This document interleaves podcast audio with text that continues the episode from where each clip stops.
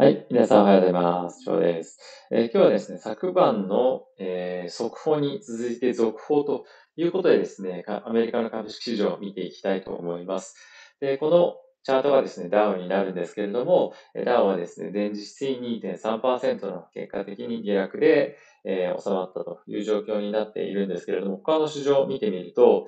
こちらですね、S&P は1.86%、ナスダックは1.64%の下落という状況になっていました。これですね、どういったこういった数字から読み解くというかというとですね、やはり、まあ、テック系、特にまあ巣ごもりと言われていたような銘柄がですね、比較的堅調、特にズームなんかはですね、これだけ売り込まれているにもかかわらず、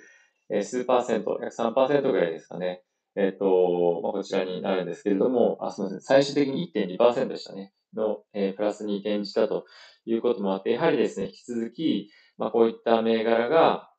えー、強い相場が続くのかなという状況です。でですね、これがなぜかというと、昨晩の、えー、ニュース配信もしましたが、一番はですね、やはり、こちらですね、えっ、ー、と、アメリカの、えー、コロナの感染者がまたさらに急拡大してきているというニュースなんですけれども、まあ、これは昨晩、えー、お伝えした通り、新たにですね、感染者の拡大が、ここの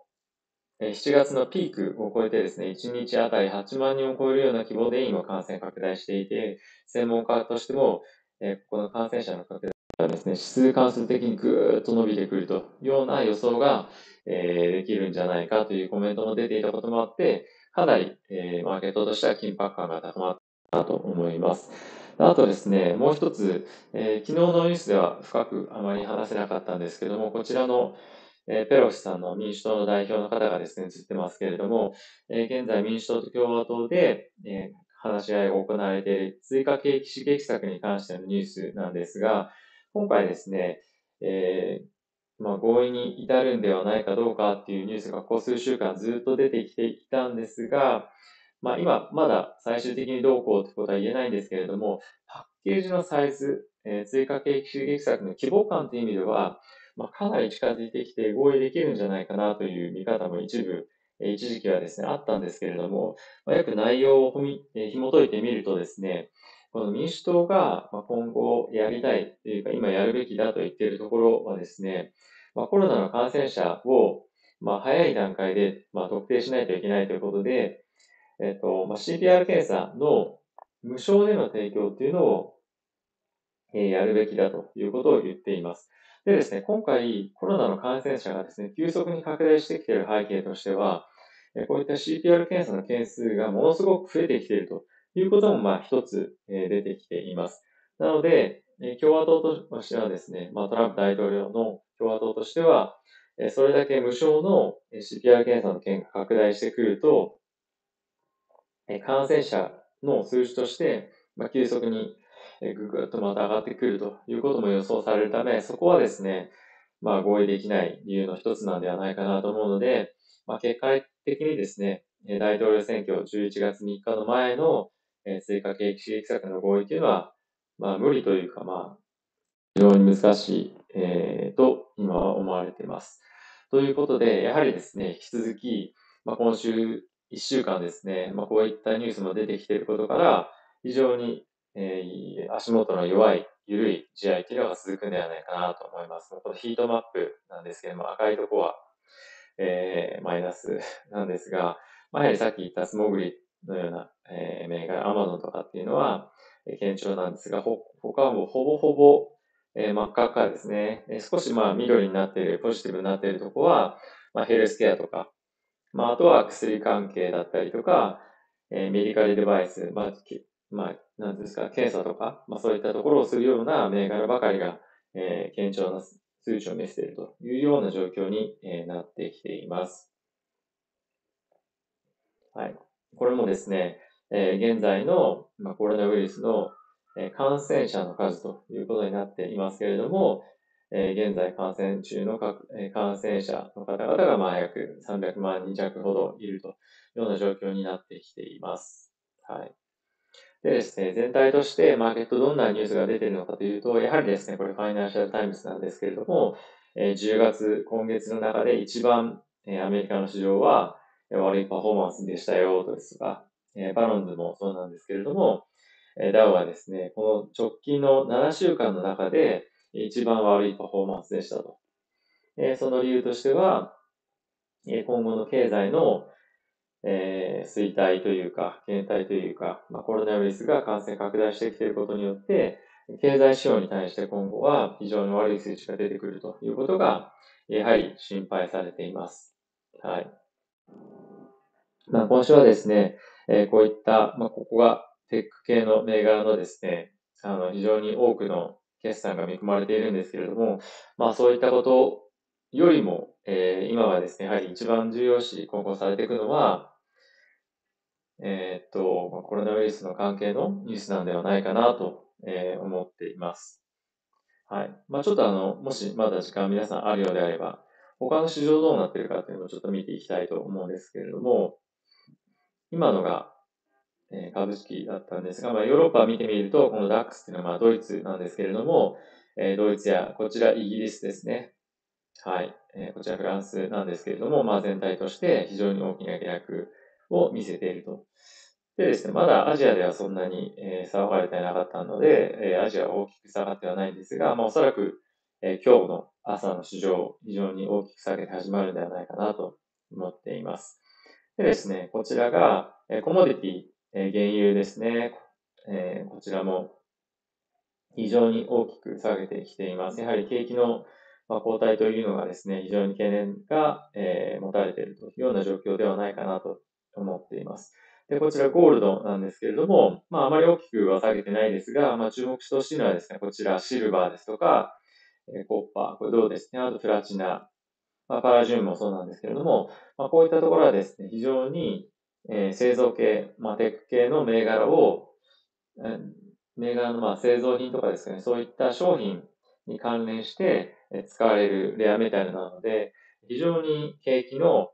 えー、上昇もしくは減退と非常に密接に結びついていることから、こういった銘柄が下がっているというのはやはり経済に対して非常に不安不安な要素というのが、えー、いろいろと見られているというのが理由かなと思っています。で、債券市場なんですけれども、えやはりですね、え4ベースぐらいで10年債アメリカでは下がっていますね。やはり、まあこちら、まあ追加景気刺激策がここ最近ですね、まあ合意するんではないかといったことがあって、需給の関係から、えこの10年債の金利がですね、上がったというような、え一部動きも見せていたんですが、今回やはり、え非常にえ、経済の先行き不安っていうのがこういったところの数値に現れているんではないかなと、え、思っています。はい。気づいちょっとまた画面に、この画面に戻るんですが、今後ですね、じゃあどうなっていくのかということを、え、まあ僕の考えなんですけれども、ま、今回ですね、やはり引き続きコロナの、えリスクというのが新たに入ってきたという感じだと思うんですよね。ちょっとこれまではなんとなく上がってきたなっていうのは、えー、うすうす横目で見られてはいたと思うんですけれども、まあ、ここまで今回上がってきたという数値を見ると、えー、なかなかその経済に対しての不安さっていうのは払拭されないんではないかなと個人的には思っています。で、大統領選挙がですね、え終われば追加景気刺激策なんかもあって、やはり一旦は落ち着く可能性っていうのはあるんですけれども、やはり今後、え非常に注目されてくるのは、コロナっていうのも新たに入ってくるんではないかなと思っています。なので、えっと、昨日の下落の銘柄っていうのも今ちょっと紹介できなかったですが、えー、見てみるとですね、リゾート系の銘柄だったりとか、航空系の銘柄っていうのは非常に大きく売り込まれていて、えー、まあ、一つ大きく注目されていたのは、ロイヤルカリビアンというクルーズ系の、え、銘柄なんですけれども、やっぱり10%ぐらい落ちてたと。いうことが、まあそういったことの表れかなと思います。なので、今のリスク要因としては、もうほぼほぼアメリカの追加景気刺激策っていうのは、えー、今後の今見ていく、マーケット見ていく中での要素として外していいのかなと思っていて、あとはですね、えっ、と、アメリカの大統領選挙が今後どうなっていくかというころと、まあ、あとはコロナの感染者の拡大が、えー、どこまで拡大してしまうのか、もしくはどこまでで収まるのかというところ、あとは、えどれだけ早く、えっ、と、コロナのワクチンが、ま承認されて、いろんな皆さんのところに、まあ、皆さんというか、あの、アメリカの国民のところに、え供給されるのかというのが非常に注目になってくるんではないかなと、え思います。一部の報道ではですね、まファイザーはもうすでに、え11月の3週目に一応早期申請の、え届け出を出すということは言っていて、さらには承認されたらすぐですね、アメリカ中にそのワクチンを届けられる体制っていうのを今整えているようなんですけれども、